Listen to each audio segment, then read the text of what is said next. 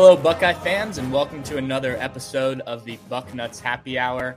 I am Patrick Murphy of Bucknuts and 24-7 Sports, joining you again this week as we talk some Buckeyes. We'll look ahead to this weekend's game against Minnesota. We will look back a little bit last week and the win against Michigan State, kind of what you should take away from a blowout win like that and what kind of is real from that Buckeyes performance. We may talk a little Michigan. That seems to be a topic that comes up. And if you have any questions, feel free to throw them in the comments. We'll answer as many as we can here at the end of the show. So feel free to get those in for us throughout. Let's kick it off, focusing on what's coming this week. Oh, and we've got our beer here. Today is a Coors Light day, keeping it simple. So cheers to that.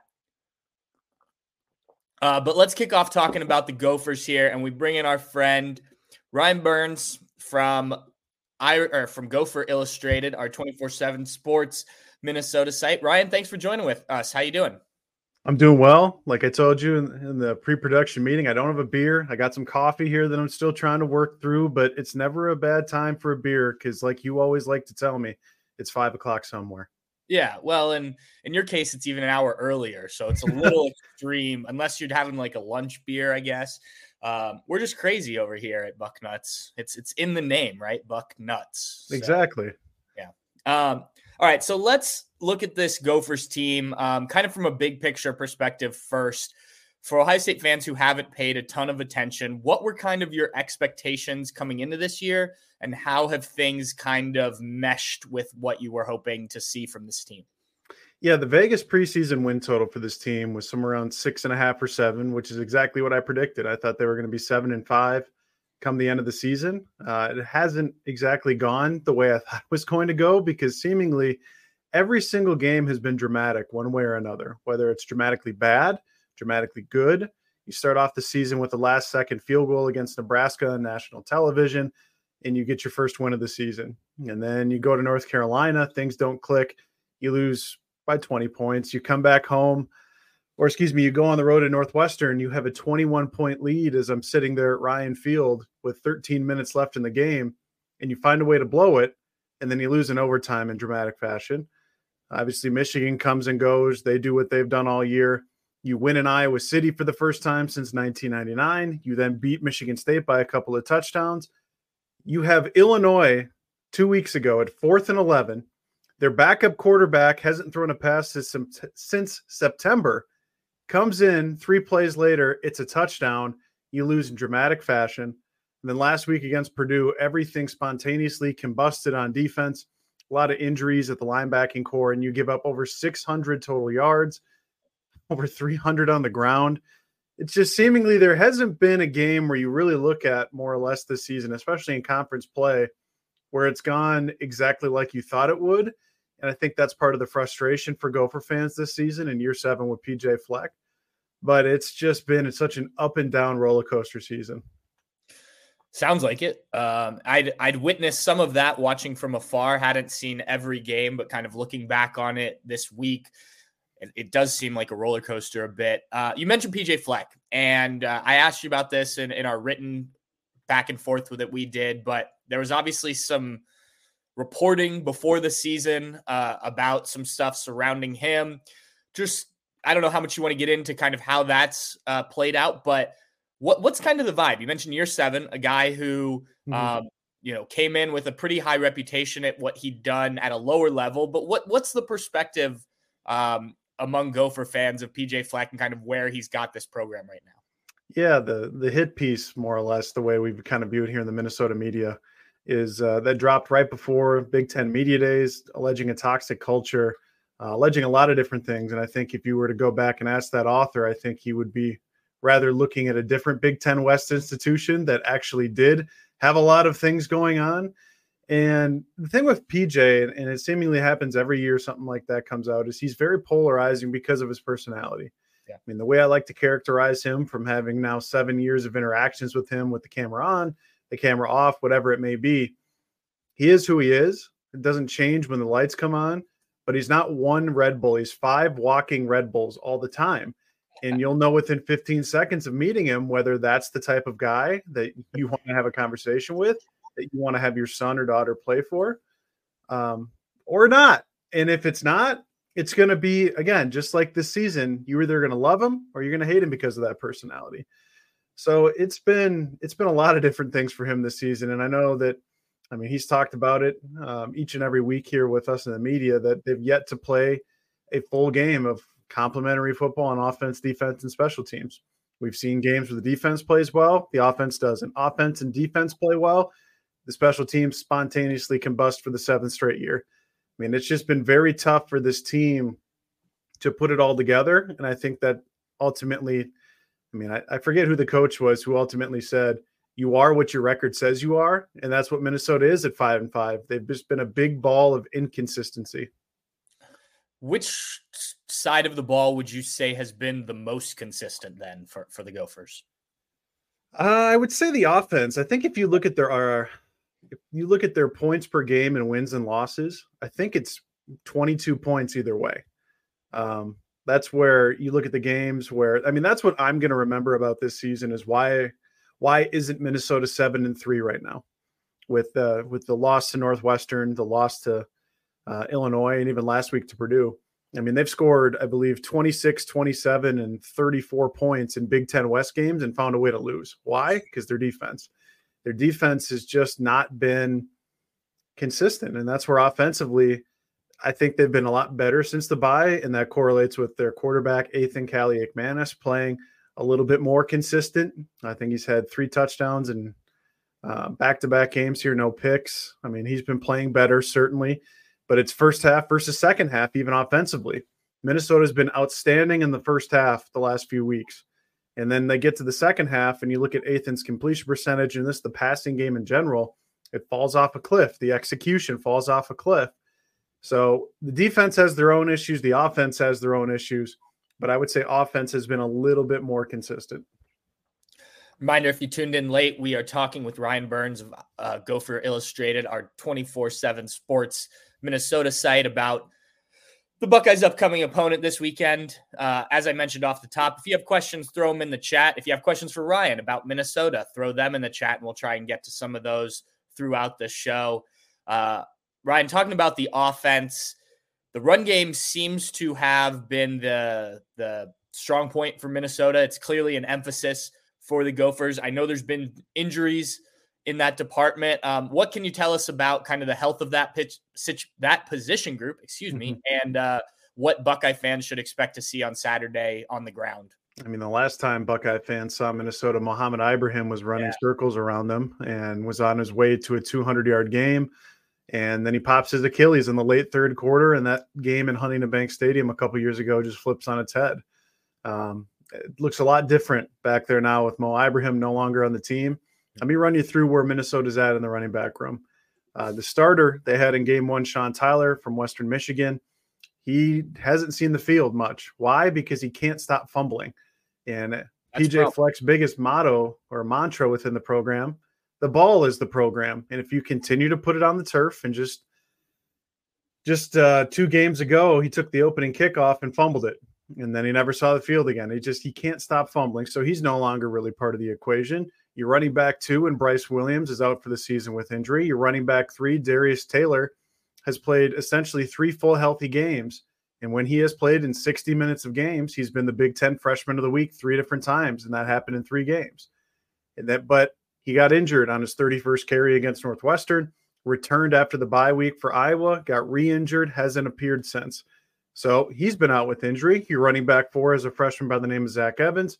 He's been banged up, left in the second quarter last week, did not return. So now you're on a former walk-on and Jordan Newbin, who is Minnesota star safety, Tyler Newbin's younger brother.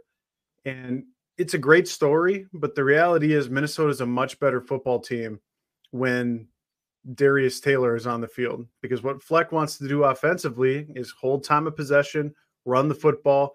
And there have been some plays here the last couple of weeks where if you can just make one man miss, it's an explosive play. And again, Jordan Newbin has done a lot for this football team in the last few weeks, and it's a great story. But Minnesota needs to find health at that position if they want to be the offense that Fleck wants them to be. So it's been a struggle of late, I would say, in the running game. We talked about the quarterback already. What does this passing game look like? Who are the names to know when the ball does go in the air for the Buckeyes to defend? And kind of how do you see that matching up against what has been a pretty good pass defense for Ohio State this year? Yeah, I mean, that's where I was looking at the stats coming into the game, and I don't have to tell you or your listeners about how much of a change it's been, especially with explosive plays allowed. I think last year, Ohio State was 48th in the country in explosives of over 20 yards or more allowed. This year, that looked coming into the game today, they're fourth. So that's where Minnesota's been getting a lot better here of late, and if they are going to throw it, you're going to see a gigantic target share go to Daniel Jackson. Someone that is one of the best receivers to me in the Big Ten. He's certainly, I don't know if he's near the Marvin Harrison Jr. category, but he's a great contested catch winner. That's one of the things I love to look at with receivers. That's where Marvin Harrison has 10 contested catch wins. Daniel Jackson is right behind him, second in the Big Ten with 9.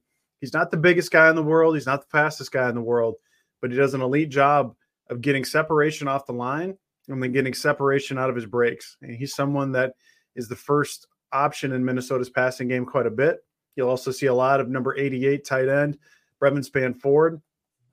Had a very disappointing start to his senior season, someone that was a preseason All-American. There was a lot of high expectations for him. It didn't go his way in the first half of the year. He's playing a lot better late. But if and when Minnesota throws 35-ish times in this game, you're going to see a lot to Daniel Jackson. You're going to see a lot to Brevyn Spann-Ford. And they'll also work in more ancillary pieces like Corey Crooms and Chris Hotman-Bell.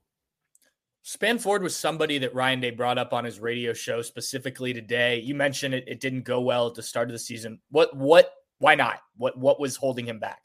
That's the question. I mean, we just talked to Brevyn Spann-Ford yesterday for the first time this year, and he talked about just a lot of ups and downs.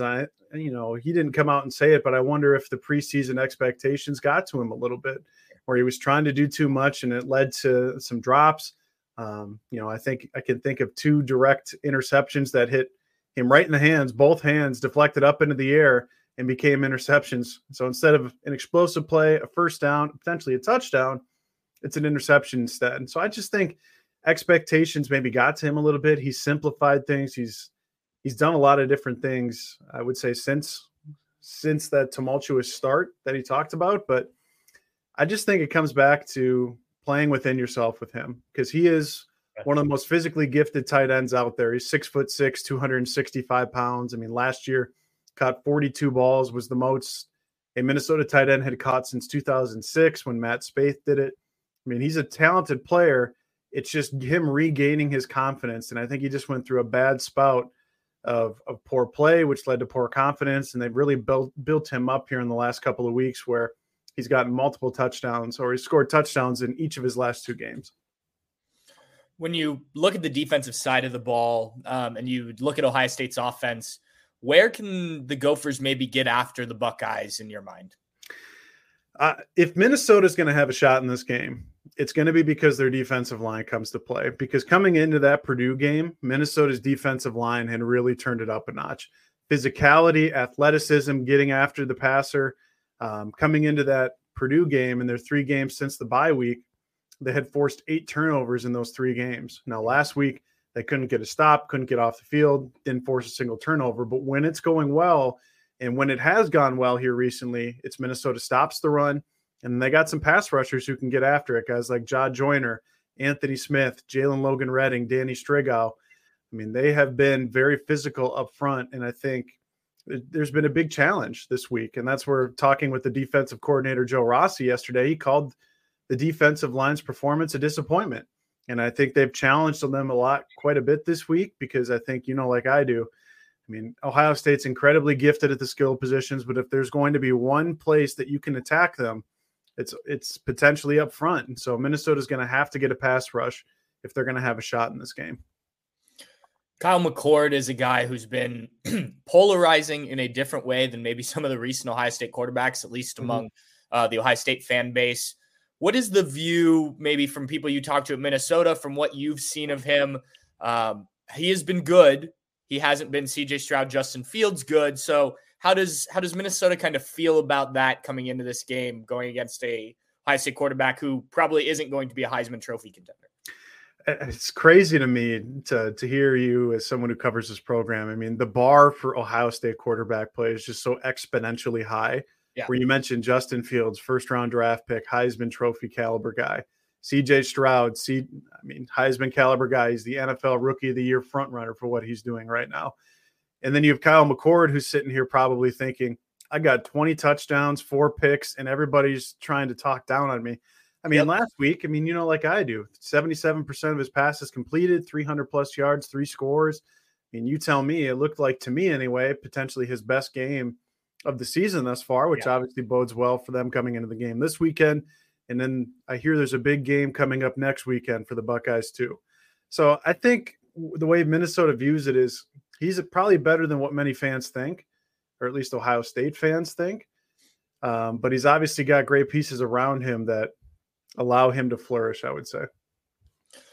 Yeah, it is. It's interesting. There's been a lot of Kyle McCord talk this season. And I do think there's, as It's Just in Time says, we're a bit spoiled. He's talking about his Buckeye fans because it has been 3 straight guys who first-year starting quarterbacks have been Heisman Trophy finalists. Let me give you some perspective here. Yeah, Minnesota hasn't had a quarterback drafted in, I believe, over 50 years.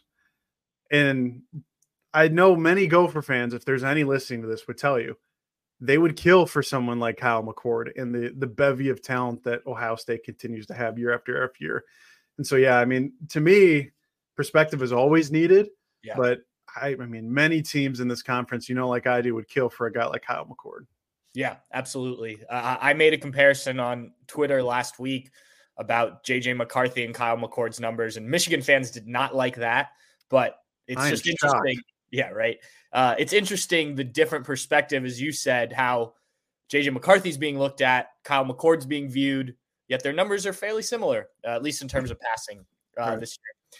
Anyway, we don't need to go down that road quite yet. How are people in Minnesota feeling about this game? You mentioned if Minnesota is going to have any chance in this game. What's kind of the perspective among the fan base as the team heads to Columbus here? I mean, there is no expectations, truthfully, for them to be even close in this game.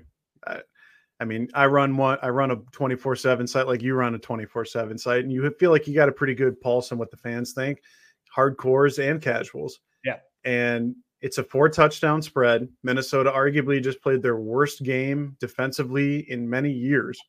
And now you get to go against Marvin Harrison Jr., Cade Stover, Kyle McCord, TreVeyon Henderson, Emeka Egbuka, and you can't stop allowing explosive plays. Like in the 3 losses that have been egregious here in Big Ten play, the Illinois, the Purdue, and the Northwestern game, they've given up, I believe, 17 different plays of over 20 or more yards. Great. Now you get to go against Marvin Harrison and this entire gambit of silly, talented players. And so that's what the expectations are. If they could keep it close, silver linings are dumb, especially in year 7 of a program. But if you can just keep it close, say Ohio State's looking forward to the Michigan game because they saw last week's game like I did, where Minnesota's really banged up at linebacker and they're playing a lot of freshmen back there. And so if you can just do some misdirection, some get their eyes going one way so they take the cheese and come back the other way, you've got the gifted enough athletes to where you're going to score touchdowns. So if Minnesota's going to keep it close in this game, they're going to have to generate turnovers. They're going to have to not allow Ohio State to score more than 20, maybe 24 points in this game, because you know how good that Ohio State defense has been. I have a lot of respect for what Jim Knowles has done here in year 2. And, Minnesota's offensive coordinator yesterday compared the Michigan, Iowa, and Ohio State defensive lines. And that's where what he said about Ohio State's was they may not be able to run through you, but my goodness, are they the most twitched up of the 3. And they're one of the best defenses in college football because of it. And so it comes down to turnovers, explosive plays like it always does. But if Minnesota's going to have a chance, they got to keep this Ohio State offense out of the end zone. If you were going to name like an X factor for Minnesota, maybe one on either side of the ball, if you want, who would that be that could potentially help turn this game if it is to go in the Gophers' favor? I would say offensively, it's got to be the quarterback, Ethan Kaliakmanis. I mean, he has just been so hot and cold from series to series, play to play, quarter to quarter, half to half. If good Ethan shows up for 60 minutes in this game, he is talented enough of a passer to keep Minnesota in this. If antsy Ethan shows up, which he has showed up in every single game this year, there's going to be multiple turnovers. Just like in the Michigan game, there could be some pick sixes. It all comes down to the quarterback to me. And if he's kept clean, he's been a lot better, just like any college quarterback. But if he's on, this thing could get interesting. And then defensively, I mean, it comes down to me. I won't say a specific player because I just want to name the linebackers. Okay. The linebackers last week were the primary reason to me why Minnesota gave up 600-plus yards, 49 points. I mean, they couldn't make a run fit. They couldn't get in coverage correctly. They were taking the cheese. And if Minnesota can just clean up some things there, they'll have a shot in this game. But if their linebackers aren't healthy, if they just continue to be picked on, I mean, to me, there's no disparity in this game. I think it's either going to be a close one or it's going to be a 25-point blowout like Vegas thinks it's going to be with that 28-point spread. We had a question from one of our viewers of the live show here for you. Michael Hester asks, how does Minnesota think about the future Big Ten and the additions of four more teams, three of which have maintained a presence in the top 25. We've talked about this a little bit with some of our guests, but I'd like to get your perspective on the new Big 10, Big 16, whatever we're going to call it here in the future. Yeah, I think the perspective for Minnesota would be they're obviously happy to be a part of it. But the question then becomes, I mean, I'm very curious just in the short term to see what 2024 looks like in the Big 10, because you mentioned those four teams that are joining. Well, we're talking about a Washington team that's going to be without Michael Penix next year, and we'll see if their offensive coordinator is still there. We'll see, obviously, with Oregon and Bo Nix, what does that look like once they're gone? Caleb Williams will be gone from USC. UCLA might be firing their coach here in the next week. I think in the short term, I'm very curious to see what all those teams look like because next year Minnesota plays USC at home. They have to travel to the Rose Bowl to play UCLA. But I think it comes down to how do they continue to get better in recruiting? When I would argue that of the 18 then Big Ten teams, if you were to draw a 500-mile radius circle from the Twin Cities compared to any of the other 17 different Big Ten schools, Minnesota's is the worst in terms of the amount of Power 5 football talent around them. Okay. And so that's a big challenge for this job, one that I don't think enough people probably talk about. Is that the talent here in the state of Minnesota, it isn't even on the same stratosphere for many of these Big Ten institutions. And so how does PJ Fleck or whoever the Gopher football coach is continue to overcome that, especially with maybe not the NIL that some of these programs have? I mean, it's something that there's a lot of different talking points, at least from that perspective in this market. Yeah, that USC-Minnesota game, battle of two teams that wear like the same jerseys, which – interesting. I didn't realize they played both USC and UCLA next year. That's... in back-to-back weeks. Oh, it's unfortunate. I know a lot of people in this market were hoping that USC would come here in November because contrary to popular belief, I stare outside right now and it is 67 degrees out in mid-November. Yeah. But I know come the Wisconsin game next weekend, I think we're supposed to have projected highs in the upper 20s. So it's very hot and cold here. It still does get hot just like it is today.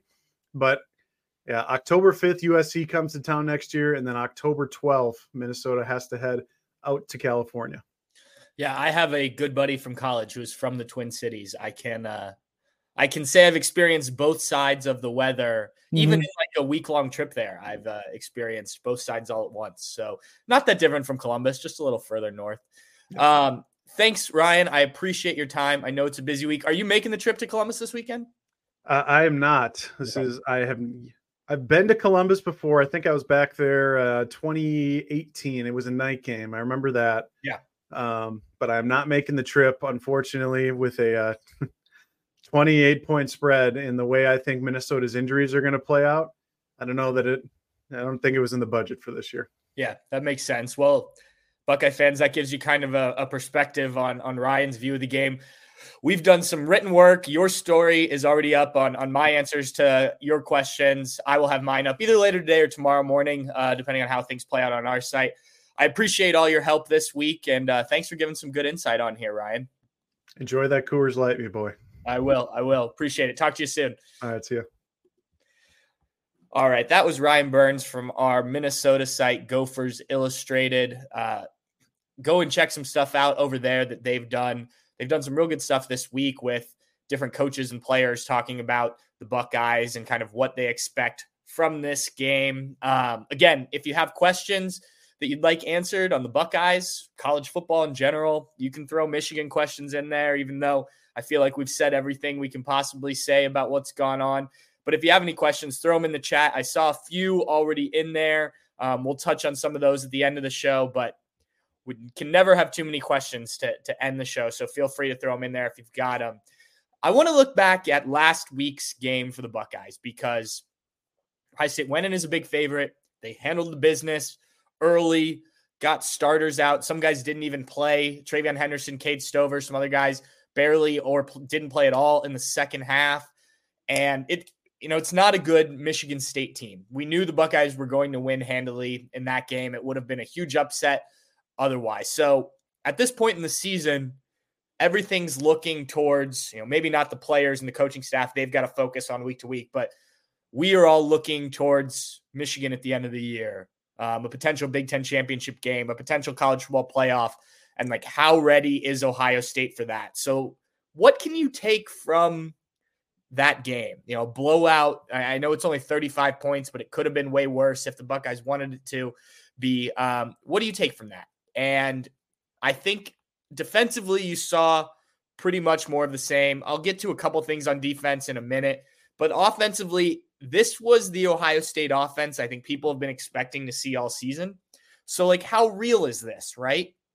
Marvin Harrison Jr. is legitimate. He had 7 catches for 149 yards and 2 touchdowns, but like, is Kyle McCord's 24 for 31, 335 yards, 3 touchdown day? Is that something closer to what we expect from Kyle McCord?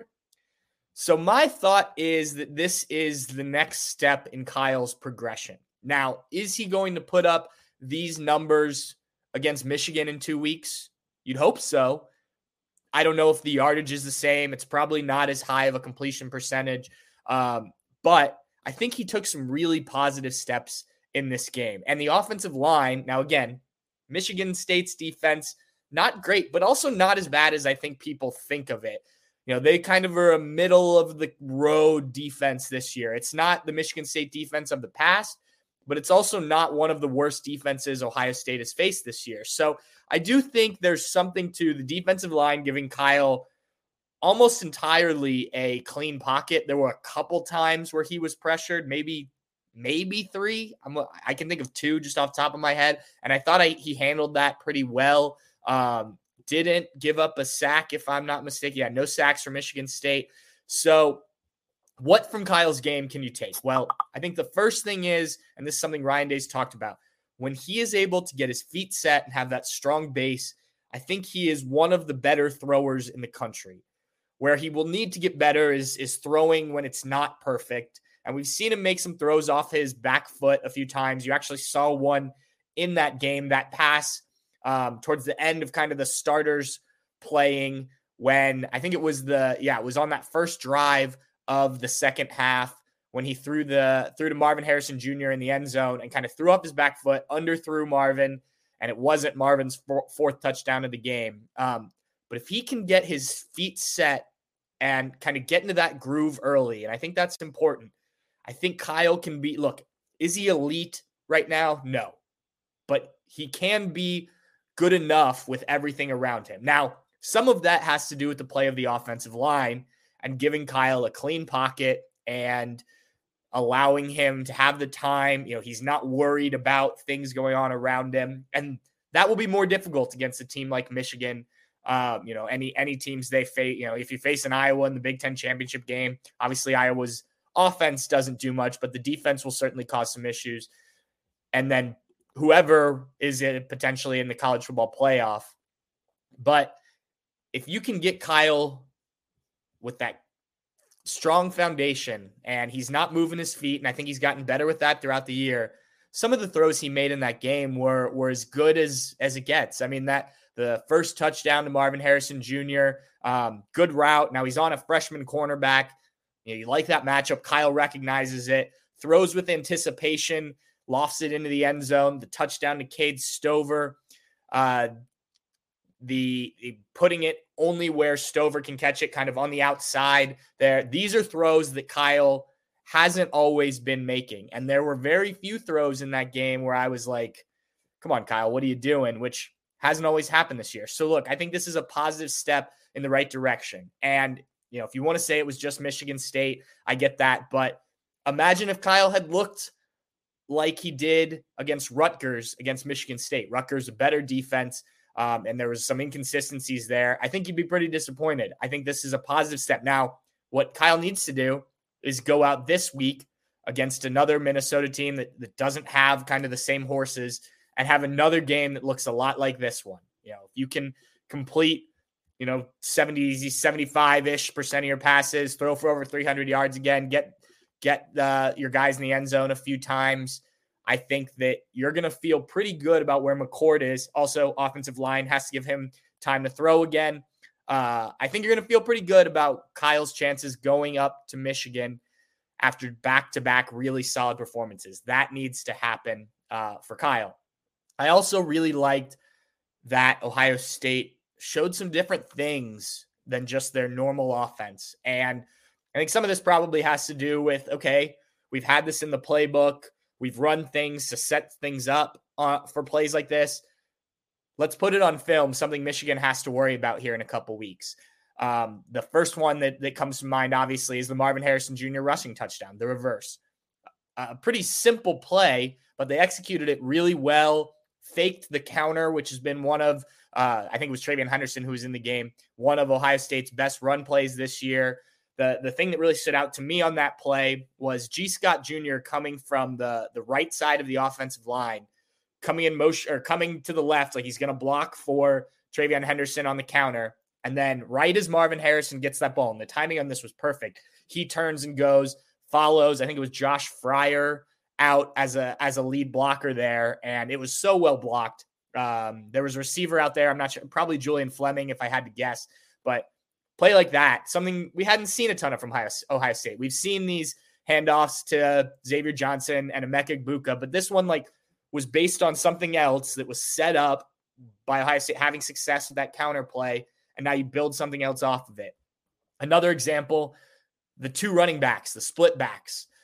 It was, I think, almost always Xavier Johnson and Chip Trayanum, and they've done this the last few weeks, but they did it the most against Michigan State. Handoff to Xavier Johnson, Chip Trayanum as the lead blocker. Then they switched it up and had Xavier Johnson go first, fake the handoff to Trip Trayanum. Oh, both guys are running routes because I think it was Marvin Harrison who was double covered down the field. You've got a wheel route from Xavier Johnson. Nice little throw, 31-yard gain. Another fun play from Ohio State. These are the type of things that I think you can take going forward.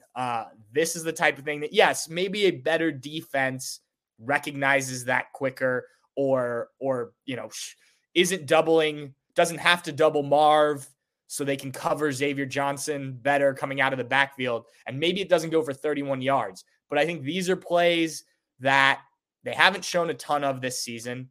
The end around, again, same thing. You've set that up with what you've done elsewhere. Now, maybe if you try that against Michigan, maybe Michigan recognizes that you don't get a touchdown.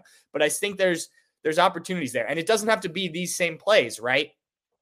Brian Hartline and Ryan Day, both this week, talked about with the split backs that they have some other things off of it that they can do, stuff that they like to do out of it. I will be interested to see if TreVeyon Henderson is involved in more of that at some point when they – have those two, maybe TreVeyon and Chip Trayanum in there. And obviously TreVeyon can do some similar things to what Xavier Johnson can do in terms of catching the ball out of the backfield as well. So I think that stuff is real. The fact that we're seeing some more creativity from the Buckeyes here at the end of the season. And part of that has to do with having your pieces back, right?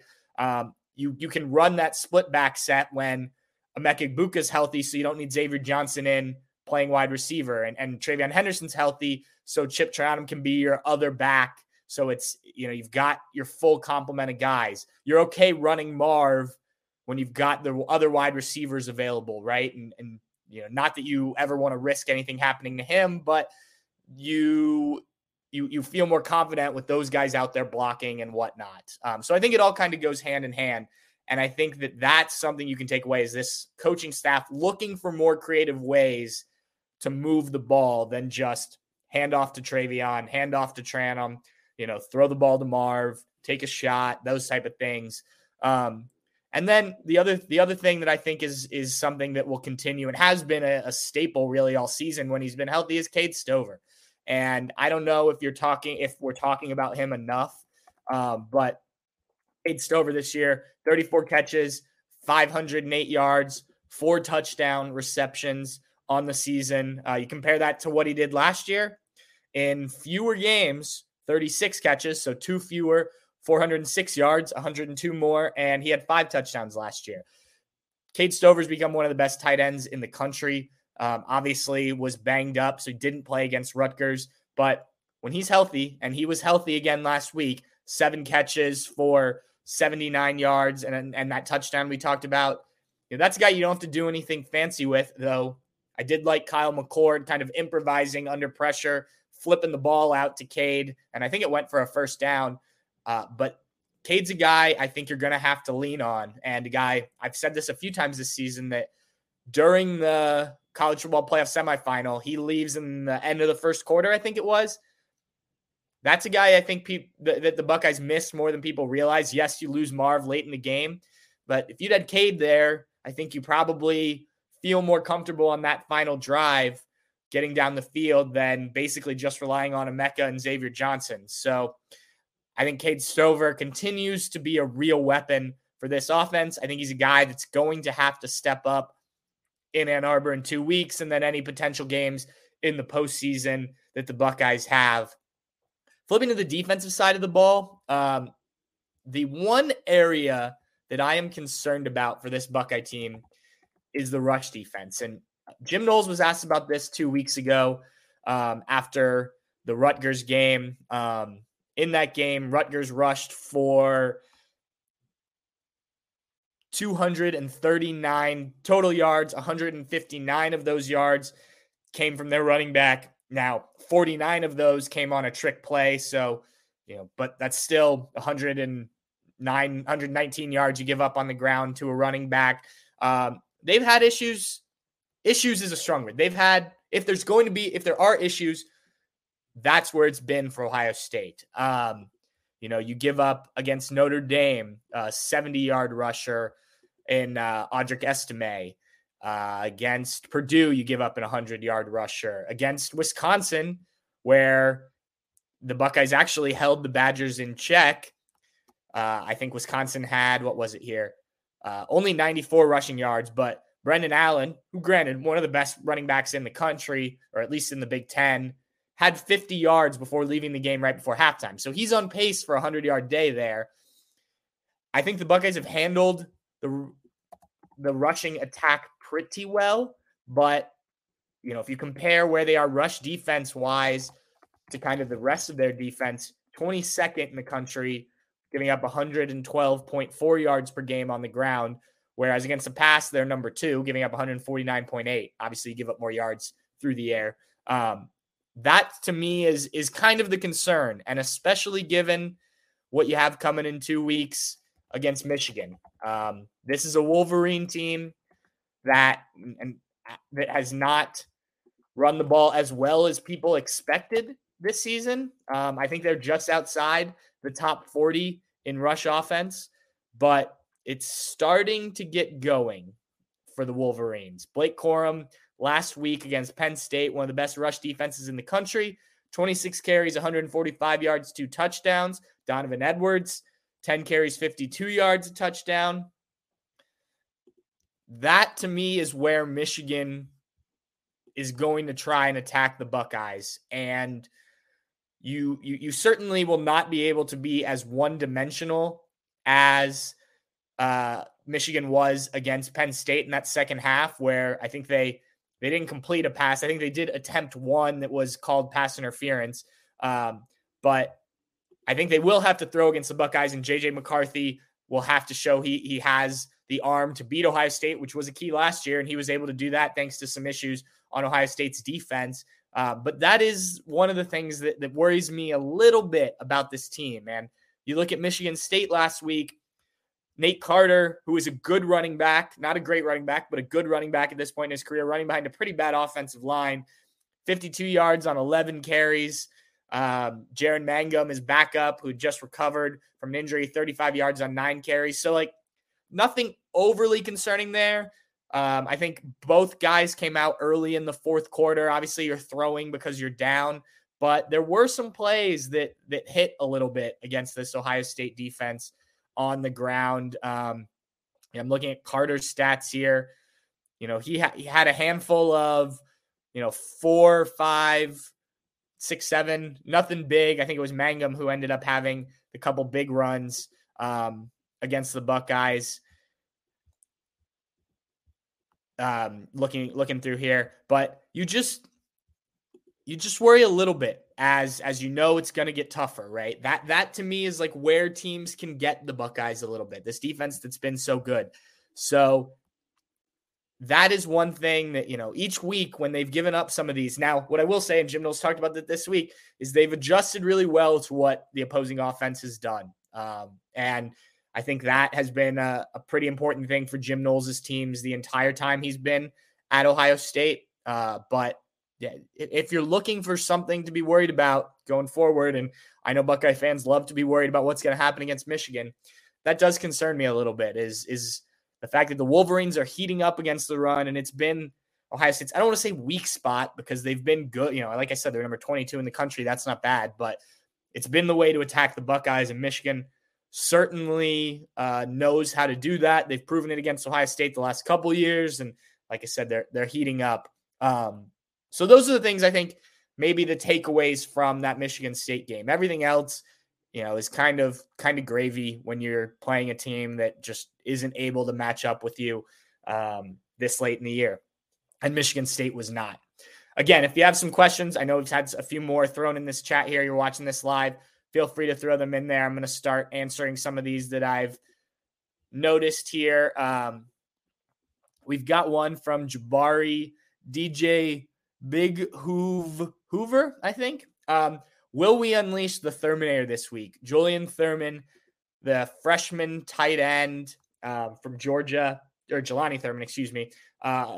Last week, 2 catches, 18 yards. Came in late, was out there with freshman quarterback Lincoln Kienholz. I don't think you're going to see Thurman unleashed this season unless something crazy happens injury-wise. Look, a super talented, super physically, gifted kid, but a guy that probably is not ready to do all of the things that Ohio State asks of its tight ends right now. And that's specifically on the blocking side of things. You look at look at how long it's taken a guy like Cade Stover, guy like G. Scott, who was a converted wide receiver, to kind of come into their own at the position. It doesn't just happen overnight when you're Ohio State. I mean, Jelani Thurman last year was essentially just a big wide receiver in high school. He wasn't asked to do the inline blocking stuff. So he needs to learn and, be willing to do that type of thing. And I think he's making progress from what I've been told. And we've talked to Keenan Bailey and the little bits we've seen him, but that is really the issue. I don't think it's, if you asked him to go out there and run routes and catch passes, could he do it? Yes. But they ask a lot more of their tight ends. I think next year, especially if Cade Stover's gone, which we expect, we'll see what happens with kind of the depth pieces Ohio State has. G. Scott, I imagine, steps up, but Joe Royer hasn't done much. Sam Hart, Bennett Christian, those guys, kind of where do they stand? If Jelani can show that he can do those, handle the blocking responsibilities, it could be an opportunity for him next year for sure. Jabari also asked, Will we see Devin Brown this week a lot more, or a lot more of the West Dakota Heisman? I mentioned Lincoln Kienholz already. I like that nickname. I would say you could possibly see Devin Brown. I think Ohio State is going to be cautious with him. I will say, before when we were setting up for interviews on the indoor field at Ohio, or at the Woody Hayes Athletic Center Wednesday night, the quarterbacks come in from the practice field, and I don't know what they do down at the far end, but they end up like doing basically like 40-yard, 50-yard sprints towards us. And some of the younger guys went, and I was curious if Devin would run, given he's playing with an ankle, and he did, and it looked okay. Now it's still pretty heavily taped. So look, I think if it gets in I don't think what you'll see, because I don't think you'll need it if you're Ohio State, is Devin Brown in that red zone package. You shouldn't need that against Minnesota. You should be able to do kind of whatever you want in this game, I would imagine. But you know, if you get down to the point in the second half where you're pulling starters out, I think you could see Devin Brown. Now, it's definitely possible that Ohio State decides we're going to be cautious with him. We want him to be good for Michigan next week. We don't want anything to happen and him to tweak that ankle. So maybe they go with Lincoln again, let him get some more reps, which will be good for him down the line. But I also, you know, it's never a bad idea to get reps for a guy like Devin Brown, who is only one play away from needing to come into a game and play meaningful snaps, and B, you know, at some point, I mean, if you look at the pecking order right now, he's next in line whenever Kyle McCord heads off to what we assume will be the NFL. And I don't think that's coming after this year, but you look down the road, getting Devin reps is not a bad idea if he's healthy enough. And, you know, that's kind of the big question, right? Is he healthy enough to, come out there and do what they want to do. You know, so I would be surprised if you see him in the red zone. I would not be surprised if he plays a little bit, but it could be more of, as Jabari puts it, the West Dakota Heisman, which I really like that nickname for him. Let's see. How will Michigan do at Maryland? Malachi Wilson asked that. I don't think that. He also asked, and lead to the Michigan coach being fired. If anyone gets fired at Michigan, I don't think it'll have to do with what happens at Maryland on Saturday. I imagine the Wolverines will be just fine at Maryland. Now, I will say, we all remember Ohio State. Apologies there. We all remember Ohio State going to Maryland the week before the Michigan game last year, and that game and kind of how it went. But this is a Maryland team that, since losing to Ohio State earlier this year, has lost to Illinois, Northwestern, Penn State 51-15. And then last week won at Nebraska by 3. So this isn't even the Maryland team that came into Ohio Stadium hot and undefeated and looking good. I mean, it's kind of all fallen apart as it has in the past. For Maryland in the second half of this season. I mean, they've fallen to 6-4 overall after a 5-0 start, 3-4 in Big Ten play. So I watched Michigan last week. I think they look pretty focused on what's going on, just like Ohio State. I imagine they handle Maryland pretty comfortably, but like I said, Maryland put up a big fight against Ohio State last year. If Michigan's looking ahead a little bit, thinking, you know, it's all ready. You know, Michigan last year against Illinois in that game before coming to Columbus, it was a dogfight. I think it went down to, you know, late in the fourth quarter. Now, Michigan didn't play all their players in that game. Blake Corum, I don't think, really played. So, you know, there was some of that there. But there is always that danger of looking ahead, and that's the case for both teams, you know, this week as they get ready for the big game in 2 weeks in Ann Arbor. Michael also asked, do you feel the Big Ten will stand pat with their present discipline of Michigan, even if the NCAA's investigation includes a strong indication of validity to the charges brought forth? Right now, I don't think the Big Ten's going to do anything more than they have, and I think they'll let the investigation play out with the NCAA. You know, I don't think it would make sense for the Big Ten to make a ruling on Jim Harbaugh and, you know, say he's suspended through the rest of the season, and then come back with more penalties unless more comes out. And obviously, though things have slowed down with the Michigan scandal, things have continued to trickle out about this situation. So unless there's anything new that comes up, I think that you've probably seen what will happen to Michigan during the season. The NCAA will probably act at some point in the offseason. What that means, for Michigan is tough to say. I think that right now this is what the punishment's going to be. We will see what this hearing in Ann Arbor brings as they look to get Jim Harbaugh back on the sidelines. I'm no lawyer, so I don't know enough about that to comment, but it's not been a boring time to be in Ann Arbor right now, especially if you are interested in kind of the downfall of the Wolverines program.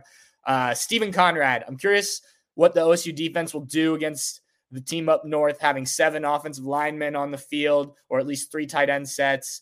He said he's doubtful and nickel won't lead to mismatches when they pull and trap. I think you will see more 3 linebacker looks against Michigan, assuming Tommy Eichenberg is healthy, him, Steel Chambers, and Cody Simon on the field to match up with those type of bigger sets. I think if Lathan Ransom were healthy, and it doesn't sound like, unfortunately, he will be back for that game, I think you could see maybe Sonny Styles kind of play that linebacker spot and move in, kind of that bigger nickel to help defend against the run. But with him having to play the bandit safety with Lathan out, I do think you will see less of Jordan Hancock in those situations, and maybe none of Jordan Hancock in those situations, and maybe more Cody Simon, who continues to play pretty well. Michael Hester, do you think Minnesota rushing could be limited more if we went with 3 linebackers, going off of what we just said? I don't know if Ohio State will do a ton of that. I'm sure there will be 3 linebackers on the field, especially if Tommy's back this week when Minnesota goes into their heavier packages. But I do think you can stop some of Minnesota's rushing attack, even with Ohio State's base defense. This isn't the Michigan rushing attack, right? This isn't the same level, though still been good this year. And if Darius Taylor is still out, which is the expectation, their freshman running back, Jordan Newbin has 81 carries for 393 yards. Sean Tyler, 58 for 227. So it's not a rushing attack that's going to absolutely kill you. So I don't know if you go with that. You've shown it, so it's not like you're hiding anything from Michigan. Everyone knows that you have the ability to, go with 3 linebackers. So maybe they do it if they need to, but I do think, they've proven that they can also stop the run as much as they have out of their base defense. They did some of that against Wisconsin. I mean, even went to a dime package at one point against Wisconsin when Wisconsin spread things out. Bill Mash, could we see Hayden as a surprise with Henderson? I think the Dallin Hayden situation is one of the stranger ones I've ever seen. I don't know why there's a hesitation to put the kid on the field. I think he's super talented. I get not wanting to unnecessarily burn a red shirt, but if Dallin Hayden next year is Ohio State's starting running back because TreVeyon Henderson and Mayan Williams are gone and he has a great year, is he sticking around an extra year after that or an extra 2 years after that? I don't know if it makes sense to plan that way. So to answer your question, it would be a surprise. I think that's the way you phrase the question is very valid, because I don't think that Ohio State plans on using Dallin Hayden except in an emergency capacity. Despite the fact that every time he gets out there, he does a good job running the ball. And, I do think it would be interesting. The one thing I don't know with those two together is what I think it does is it gives you 2 guys that are both very likely to get the ball. But I think when you have Chip out there, Chip is perfectly capable of being a lead blocker. And we've seen him line up at fullback this year. So, if you have TreVeyon and if you have Hayden out there, who's blocking? I don't think you're going to have, while TreVeyon has proven to be willing to stick his head in there and block for Kyle McCord, Dallin hasn't done that as well. You know, I don't know if either of them is the guy you want as kind of the lead blocker in those situations. So, you know, they both can do some different things, though. I think it would be interesting. I'm not sure that you will see it, though. I think, as you said, it will be a pretty big surprise just because of how little they've used Dallin Hayden this year and kind of the insistence to keep his redshirt year alive. Okay, we're going to wrap it up with our usual final segment, the what you will be reading on Sunday, what the headline will be on, well, Saturday night, Sunday morning, whenever you are going to tune in for your Buckeye news. I'm going to keep it simple like last week. You know, I think this will be a very similar game to the Michigan State game. Minnesota, just a banged up team, not a ton to play for. As Ryan brought up when he was on talking with us, there's not a ton of expectation here. Now that's outside the program. Obviously those guys are going to come in and fight, but I think it's a lot like Michigan State. You know, maybe the score isn't, maybe it doesn't come quite as easy, but I think the final score could be similar. So I think the headline will be, you know, Buckeyes handle Gophers, prepare for matchup with unbeaten Wolverines with everything on the line. And look, I can't tell you how excited I am for next week. I'm sure you guys all are too. This is, you know, the game that everybody has circled. You know, it was awesome going to Notre Dame and kind of seeing that atmosphere in that game. The Penn State game was huge in Columbus.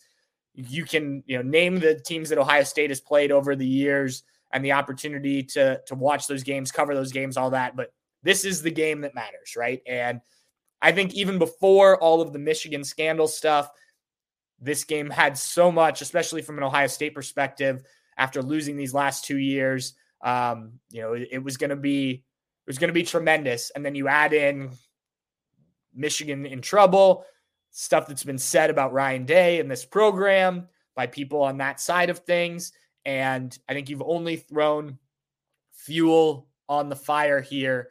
I think it's going to be awesome, Ann Arbor. I can't wait to get ahead and, you know, kind of see that game and kind of the build up next week. It's always fun. You throw Thanksgiving in there with the turkey. It's a great week. It's a great week. I'm very excited for it. I'm sure all of you guys are as well. But before we do that, we've got Minnesota this week. We will be there. We will be covering the game. So stay tuned for all that. Still got plenty of stuff to come out this week with our Michigan Minnesota. Wow. I'm already ahead of myself with our Minnesota coverage. And then after the game, Dave will start the What We Learned Live. As soon as the whistle blows, Steve and I will make our appearances on there talking about the game, the post-game press conference, all that. And then it's on to Michigan. So it's crazy. It's crazy. We're already this far into the season. Thank you all for tuning in. I do appreciate it. Thanks to Ryan Burns from our Minnesota site at 24-7 Sports. If you missed any of Ryan, go back and watch this. The podcast version of this will be up here in a little bit, but you can find the full archive video version on YouTube, Facebook, Twitter, X, whatever you want to call it. Thanks again for tuning in. We'll talk next week. Oh, next week we will probably do this show earlier in the week, given the holiday. I'm hoping to get a couple of special guests on. We're trying to work out schedule things with them. We may even do two versions of the show, one with the guests and then one where we talk with our Michigan guys. So we'll see, but we'll let you guys know. So stay tuned for that. Cheers, everybody. We'll talk to you on Saturday.